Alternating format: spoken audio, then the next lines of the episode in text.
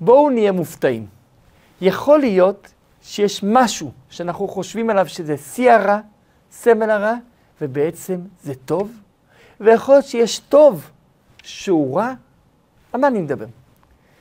מסופר על אחאב, אחת הדמויות הכי מרתקות שיש בתנ"ך, אחאב בן עמרי מלך ישראל, שהוא עשה את הרע בעיני השם.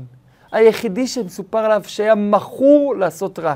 משם מגיעה המילה מכור אגב, הוא התמכר לעשות רע, הוא לא יכל בלי לעשות רע. ואותו אחאב מלך ישראל, מסופר עליו בגמרא, במסכת סנהדרין, שהקדוש ברוך הוא מחל לו חצי מהעוונות. איך יכול להיות? ולמה? הוא כל כך עשה רע. אז מה הסיפור פה? איך יכול להיות שמישהו שהוא כל כך רע נמחלים לו חצי מהעוונות? ולחילופין, איך יכול להיות שיש כאלה שהם צדיקים ויקבלו עונשים על עוונות מועטים שהם עשו? דבר ראשון, לא מחשבותיי מחשבותיכם. המחשבה של הקדוש ברוך הוא היא לא המחשבה שלנו. יכול להיות שיש משהו שאנחנו חושבים, הנה, זה איש חיובי, וזה לא. הגמרא מספרת בסכר בבא בתרא על אחד שהיה לו מוות קליני, הוא עלה לשמיים. וכשהוא ירד שאלו אותו, מה ראית? הוא אמר, ראיתי עולם הפוך ראיתי. אנשים שהם חשובים למטה, למעלה הם לא חשובים. ואנשים שהם לא חשובים למטה, למעלה הם חשובים. זה דבר ראשון, לא מחשבותיי מחשבותיכם. אבל מה שכן בטוח, ובזה אין ספק, שתורה ומצוות חייבים לעשות. ותורה ומצוות זה טוב, ועבירות הם רע. ואם מישהו מקבל מחיקה על חלק מהעבירות שלו, זה רק בגלל שהוא עשה מצוות אחרות. ואם מישהו מקבל רע, זה רק בגלל שהוא עשה עוונות לצד המצוות. זה חייבים להגיד. אבל את החשבון של זה, בואו נבין. כדי להבין את זה, בואו נתחיל מההתחלה. אחאב מלך ישראל. אחד הסיפורים המרתקים בתנ"ך זה הסיפור של אחאב. אבא שלו, עמרי, היה אחד מהמלכים שמחו פה בארץ. מסופר על עמרי שמלך 12 שנה. הוא ירש את המלוכה לא בכוח הירושה, אלא בכוח הזרוע. הוא הצליח להתגבר על טיבן המלך שהיה לפניו, הכניע אותו, כבש את מלכות ישראל מידיו ונהיה המלך על כל ישראל. באותם ימים היו שתי מדינות לעם אחד. מלכות יהודה עם שבטי יהודה, בנימין וחלק מלוי, שניים וחצי שבטים, ומלכות ישראל עם עשרה וחצי שבטים. ראובן, שמעון, יששכר, זבולון, כולם היו עם מלכי ישראל. ממלכת ישראל בירתה הייתה תרצה, העיר תרצה. ושמה מגיע אחאב, כובש את העיר, מגיע עמרי, אבי אחאב, כובש את תרצה, ומעביר את בירת מלכות ישראל להר שומרון. הוא קונה את הר שומרון מידי שמר, וקורא להר על שמו של שמר, שהיה המקור של ההר הזה, הוא קורא את ההר שומרון על שם שמר. ושם הוא בונה בהר למעלה את העיר החדשה שומרון. עד היום העיר הזאת קיימת, מצאו אותה בשלמותה, דבר מרתק בחפירות ארכיאולוגיות. יש שם גן לאומי שומרון, סבסטיה הקדומה, שם השם משתמר, ומצאו שם דברים נפלאים. מצאו שם בתים עם ארמון גדול, ומתחת לארמון שדות. כרם שלם שמצאו ליד הארמון, אולי זה כרם נבות, כמו שנראה בהמשך. מצאו שם שני קברים מלכותיים מתחת לארמון, ככל הנראה הקברים של עמרי ושל אחאב. ממש עיר שלמה הוא בונה שם. ולאחר שעמרי מת, אחאב נהיה מלך. אחאב עוד היה שותף במלוכה לאביו, עזר לו, ולאחר מכן הוא נהיה מלך לבד. ואחאב עשה את הרע בעיני השם. הוא התמכר לעשות הרע. עד כדי כך שהמשנה אומרת שלושה מלכים אין להם חלק לעולם הבא, אחד מהם זה אחאב. ולמה קוראים לו אחאב? שהיה אח לשמיים ואב לעבודה זרה. הוא התנהג עם השמיים כמו אחים, לא כמו אבא שזה השמיים, ועבודה זרה בשבילו היה קודש קודשים. ואין לך כל חרישה וחרישה, כל תלם ותלם בארץ, שהוא לא שם שם עבודה זרה. עד כדי כך אחאב עשה את הרע ברחבי הארץ. אין חרישה שהוא לא עשה שם רע. כל חרישה היא מתפסת לעבודה זרה, ממש ככה. אשתו הייתה בכלל בת של מלך צידון, שמה היה איזבל, והיא עשתה עוד יותר רע.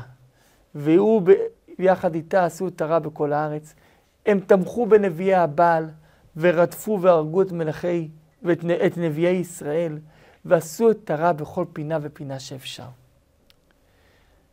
ועם זאת, הגמרא מספרת כמה דברים מפתיעים.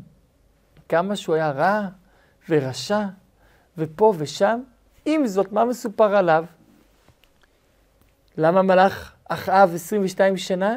כי כיבד את התורה שניתנה ב-22 אותיות. אחאב, הוא כיבד את התורה, איך ייתכן?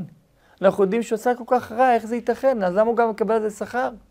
ולמה זכה עומרי שמלכותו תימשך כל כך הרבה שנים? מפני שבנה כרך חדש בארץ ישראל, את השומרון, הוא בנה את השומרון. לכן זכה שמלכותו תימשך כל כך הרבה שנים. שוב מפתיע. ולמה זכתה איזבל, שאכלו הכלבים את גופה, כמו שנראה בהמשך, שהשאירו לה את הראש, את הידיים והרגליים, בגלל שהייתה משמחת כלה כשהייתה יוצאת לחופתה. היא הייתה אומרת, הנה, כלה יוצאת וכולם סומכים בשבילה. אז לכן היא קיבלה שכר. למה? הרי הייתה כל כך רשאית. והכי קשה, אומרת הגמרא, אחאב שקול היה, חצי מהעוונות שלו נמחקו. ולמה חצי מהעוונות שלו נמחקו? בגלל פלא פלאים.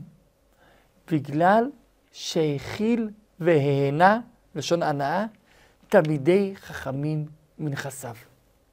זאת אומרת, הוא פרנס תלמידי חכמים מהנכסים שלו.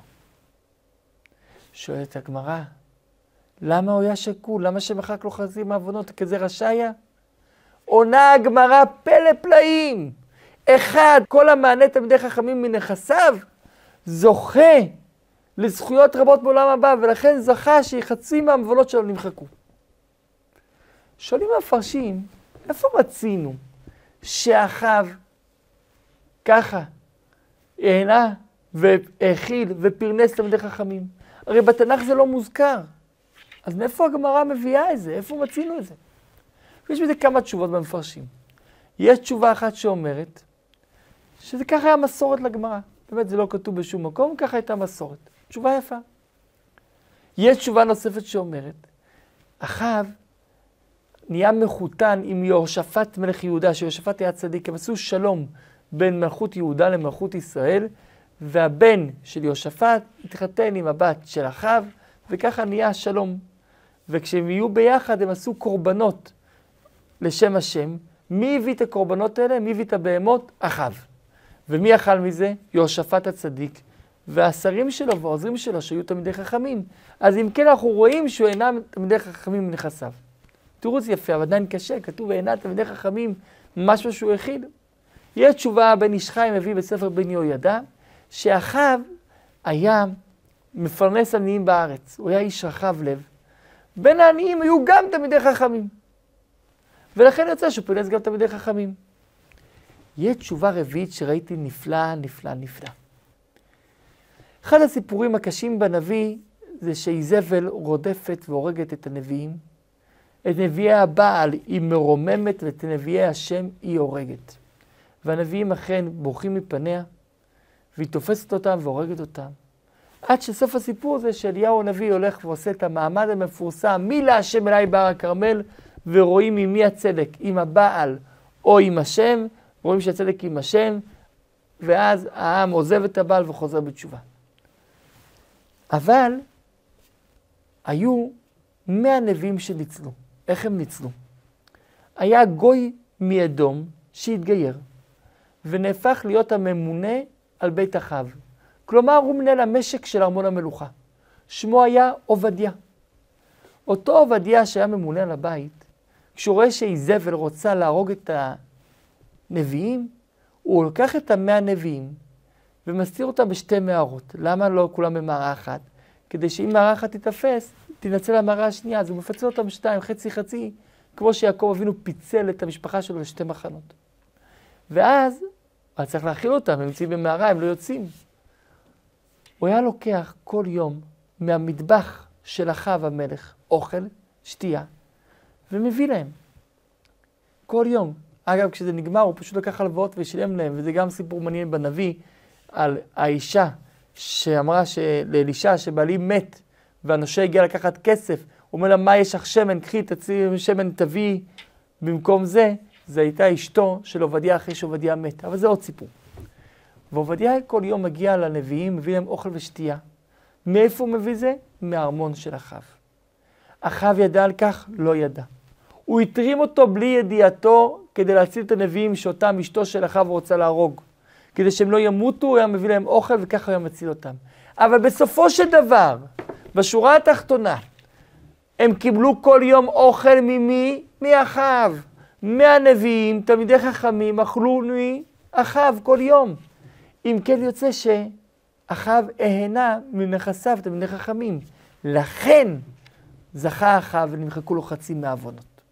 למה? כי בסופו של דבר, מכספו נהנו תלמידי חכמים. עוד דבר מעניין שרצינו על אחיו, הגמרא מספרת, מסכת סנהדרין, פלא פלאים. למה אחיו שהיה כל כך רשע, זכה ומלך 22 שנה? בגלל שכיבד את התורה שניתנה ב-22 אותיות. אה, למה? מה הקשר? איך יכול להיות? אחאב כיבד את התורה. מסופר בנביא שבתחילת מלכותו של אחאב הגיע בן הדד להילחם מול אחאב. וכשבן הדד הגיע, היה עם 32 מלכים. הוא היה מלך ארם, גיבור ענק.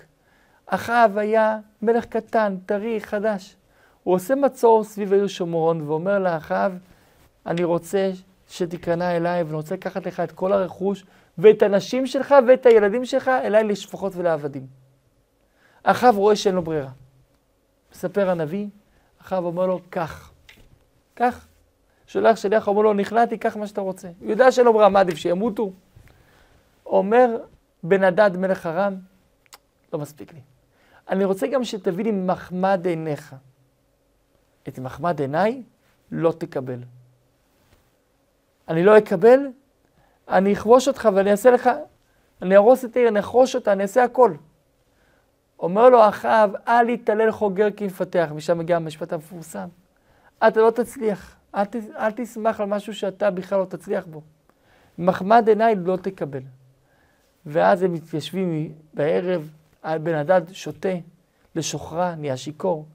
יוצאים לקרב ישראל מול ארם, הצבא הענק עם 32 מלכים. הנביא אומר לאחיו, אל תפחד, אתה תצליח. וכל העם מאוגדים תחת אחיו. אפילו חכמי ישראל, שלא היו חסידים גדולים של אחיו, בגלל שהוא ככה לא ויתר על הספר תורה, היו הפעם איתו. אחיו יוצא למלחמה ואחיו מנצח. ולאחר מכן, כשבן הדד מגיע למלחמה, הוא נופל במלחמה, והוא נופל בקרב, ואז הוא מתחבא בתוך בית יחד עם העבדים שלו, אמרו לו, מלכי ישראל הם אנשים טובים, הם רחמניים, בואו נבקש קנייה, הם יוצאים משקים ואפר, מבקשים קנייה, ואחיו אוכל לו, ואומר לו, אין בעיה, רק בוא נחזיר את ההסכם ברית, אתה לא תיגע בשלי, אני לא אגע בשלך, לך לדמשק, ואתה לא תיגע באינטרסים שלי, ושולח אותו מעל פניו. מה הולך כאן? הוא כיבד את התורה ב-22 אותיות, אז למה הוא היה רשע כל כך? אלא מה שאפילו אחיו, שהיה כל כך רשע ועבד עבודה זרה, גם לא הייתה נקודה יהודית, וגם הוא הבין שבספר התורה לא נוגעים. ספר התורה כל כך קדוש, בזה לא נוגעים. והקדוש ברוך הוא לא מקפח שכר כל בריאה. הגמרא מסכת קידושין אומרת שאם יש עץ שהוא נמצא בתוך בית קברות, וחלק ממנו יוצא לתוך הרחוב, אסור לכהן לעבור תחתיו, כי אז יהיה טמא. מה אפשר לעשות? חותכים את הענפים שיוצאים לצד הטוב, וככה העץ נמצא כולו בטומאה. לחילופין, עץ שנמצא ברחוב וקצת מעיל על בית הקברות, כל העץ נהפך להיות טמא, ומי שעובר תחת העץ נהיה טמא. מה עושים? חותכים את הענפים שמעל בית הקברות, ואז כל העץ נהפך להיות טהור, ממילא כל מי שעובר תחתיו טהור. אותו דבר, אחד שהוא רשע, שעשה גם מצוות ויקבל את שכרו בעולם הזה, כדי שבעולם הבא יוכל לקבל את עונשו. ולחילופין, אחד שהוא צדיק, ועשה מצוות בעולם הזה ועשה גם עבירות, יקבל את עונשו בעולם הזה כדי להגיע נקי. אלא אם כן עשה תשובה והקדוש ברוך הוא מוחל וסולח בתשובה אמיתית ונכונה. אם כן אחאב שעשה את הרע בעיני השם, אבל הוא זכה לכבד כל כך את ספר התורה ולא רצה לתת את ספר התורה להדד הרשע, לבן הדד הרשע, זכה ויקבל 22 שנות מלכות. מתי הוא כן נפל? בבין אדם לחברו. כי על בין אדם למקום השם מוחל וסולח ומחכה ונותן. אבל כשאחיו עשה בין אדם לחברו, שם הוא נפל. וגם זה סיפור מאוד מעניין בנביא. לאחיו היה לו ארמון ביזרעאל. לא ברור איפה זה, יש אומרים שהכוונה היא לעמק יזרעאל של היום, ויש כאלה שאומרים שהכוונה היא בשומרון, שמכונה ישראל. וליד הארמון היה כרם מאוד יפה. אגב, מעניין מאוד, בשומרון, איפה שהארמון של אחאב, צמוד לזה יש כרם שהשתמר עד היום, כרם עתיק, מכנים אותו כרם נבות. ושם היה כרם צמוד לארמון של המלך, לאחד בשם נבות היזרעאלי. ואותו נבות, ניגש אליו המלך אחאב ואומר לו, תמכור לי את הכרם. אני רוצה אותו, הוא מאוד טוב, צמוד לארמון שלי. נבות אומר לו, לא. זו נחלת אבותיי ואני לא מתכוון למכור אותה. אני אתן לך סכום גדול, לא מוכן. איזה סכום שתרצה אני אתן לך. לא מוכן. המלך אחאב הגיע לביתו פגוע, שר וזועף. שואלת אותו איזבל, אשתו, למה אתה ככה זועף? אגב, יש דעה בחוקרים שאומרים שאיזבל זה מלשון זבול. זבול שזה עיקר הדירה, זבולון, ובכוונה אנחנו קוראים לה איזבל מלשון זבל, ולא מלשון זבול, אף על פי שהשם המקורי שלה היה איזבול, כי הייתה כל כך רשאית, אנחנו רוצים לא לקרוא השם שלה, אלא לציין את התכונות שלה, שהייתה אי זבל. אומרת לו איזבל, מה הבעיה? ספר לה את הבעיה, יש כרם לנבות, ונבות לא רוצה להביא לי. אומרת לו, אה, זה הבעיה, בסדר, הכל בסדר. הולכת וכותבת מכתבים, מספרת את זה, ועושה תוכנית שלמה. ויהיה היום, יש יום צום, כולם רוצים להתפלל לצום וגם נבות. מגיעים שני עדי שקר שאיזבל בעצם שכרה, ואומרים שאותו נבות הוא קילל. לא אומרים קילל, אומרים בירך, אבל הכוונה היא הפוכה, שקילל. בירך את השם ואת המלך, ולכן מגיע לו מוות, בן מוות הוא. חוקרים את העדים האלה, והעדים האלה הצליחו במזימתם, ואכן מוציאים את נבות להורג וסוקלים אותו, על שקילל את השם וקילל את המלך. לאחר מכן איזבל מגיעה ואומרת לו, לאחאב, לך בבקשה, תקלח את הכרם. למה? אותו נבות שרצית לכרם שעומד, כי הוא קילל את השם, ומי שקילל את השם במיתה. ובגלל שהוא גם קילל את המלך, אז כל הנכסים שלו, בכלל שהרוגי בית דין, ובמיוחד מי שקילל את המלך, הולכים למלך. אז אם כן, הכל שלך. זה שלך, את זה. הוא יורד לכרם, והשם שולח את אליהו הנביא, שהוא היה נביא בתקופת אחאב. הוא זה שעצר את הגשמים עוד קודם. הוא שולח את אליהו הנביא, ואליהו הנביא אומר לו, הרצחת וגם ירשת? ושם מגיע המשפט המפורסם. אתה רצחת את נבות ואתה גם יורש את הכרם שלו? ונוכיח אותו על כך. ולכן, בגלל שעשית את זה, אתה תמות מוות לא טבעי, והכלבים יאכלו את הבשר שלך, וילקקו את הדם שלך בחוצות שומרון. המזרקה, הכיכר, תתמלא מהדם שלך. וישבו שם אנשים לא צנועות ויתרחצו שם עם הדם שלך, והכלבים ילקקו. ואשתך גם כן תהיה מאכל לכלבים מזבל, שהיא עשתה את הרע, והמלוכה תיפסק ממך. אחאב שומע את זה, ואז אליהו הנביא אומר לו, לא רק זה, אתה תהיה כמו שקרה לבית יורבם בן נבט, שכל הבית כולו נמחק, גם הבית שלך יימחק מהעולם, ולא תהיה לא בעולם הזה ולא בעולם הבא, ויכרתי לאחיו, אפילו עזוב ומשתין בקיר, הכל ייחרט. אחאב שומע את זה ונכנע ומבקש סליחה. אומר לו אליהו בשם השם, יען, בגלל שנכנעת בפניי, לכן זה לא יהיה בימיך, אלא זה שהבית שלך, כל המשפחה שלך תיהרג ותחרב, יהיה אחרי מותך, בדור הבא. אחאב שומע את זה וחוזר לביתו, אולי הרוויח כרם, אבל הפסיד את חייו. ואז אומר הקדוש ברוך הוא למלאכים, מי יפתה את אחאב? מי יגרום לו לצאת למלחמה ולמות? ארם, אותו ארם, מגיעים להילחם עכשיו מול אחאב. מגיע צדקיה בן כנענה, שהיה נביא שקר, ועושה קרניים מברזל. והוא בא לאחאב ואומר לו, צא להילחם בארם, באלה תנגח את ארם. השם אמר שהניצחון שלך, זה היה שקר. אומר הקדוש ברוך הוא, מי יצא ויפתה את אחאב לצאת למלחמה, ושם הוא ימצא את מותו. באה הרוח ואומרת הרוח, אני אפתה את אחאב. שואלת הגמרא, מי זה הרוח הזאת? עונה הגמרא, זה רוחו של נבות. אותו נבות שאחיו הרג אותו, רוחו לא, היה, לא הייתה לה מנוחה, והוא רצה לנקום באחיו. ואומר הקדוש ברוך הוא, מי יצא להילחם באחיו, מי יגיד לאחיו להטעות אותו, שטוב לו לצאת למלחמה, אומרת הרוח, אני אצא. אומר הקדוש ברוך הוא, אם את מוכנה לשקר, להגיד בשמי, לפתות אותו, שיצא למלחמה, אף על פי שזה לא טוב, צאי מעמי, צאי מכאן. דובר שקרים לא ייכון לנגד עיניי, אין שקרני במחיצתי, צאי ממחיצתי. ואכן, רוחו של אבות יוצאת ממחיצת הקדוש ברוך הוא, והולכת לפתות את אחיו. ואחיו נופל בפיתיון, ויוצא למלחמה, ונהרג במלחמה. ואז, כשהוא נהרג במלחמה, איך הוא קרה?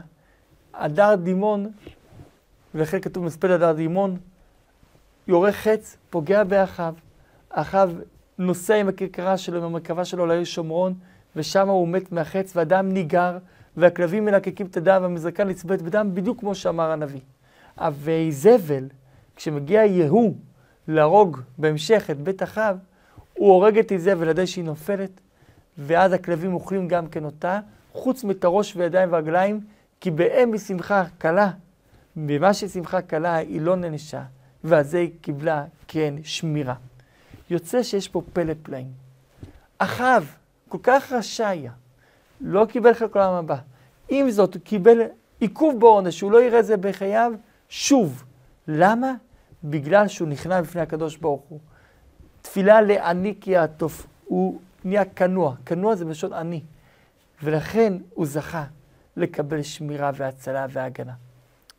מכאן אנחנו נלמד מסר גדול לחיים.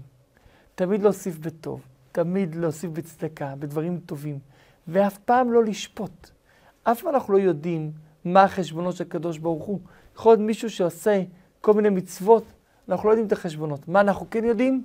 שעלינו לקיים את התורה ואת המצוות. וכשאדם עושה עבירות וגם מצוות, אז יכול להיות שהוא יקבל את העונש בעולם הזה כדי לבוא לקהיל העולם הבא, זה לא שווה. אבל לא זה המדד שלנו. המדד שלנו זה לעשות את רצון השם. זה המדד שלנו. ורצון השם זה לקיים את התורה, לקיים את המצוות, לעשות את הטוב בעיני השם.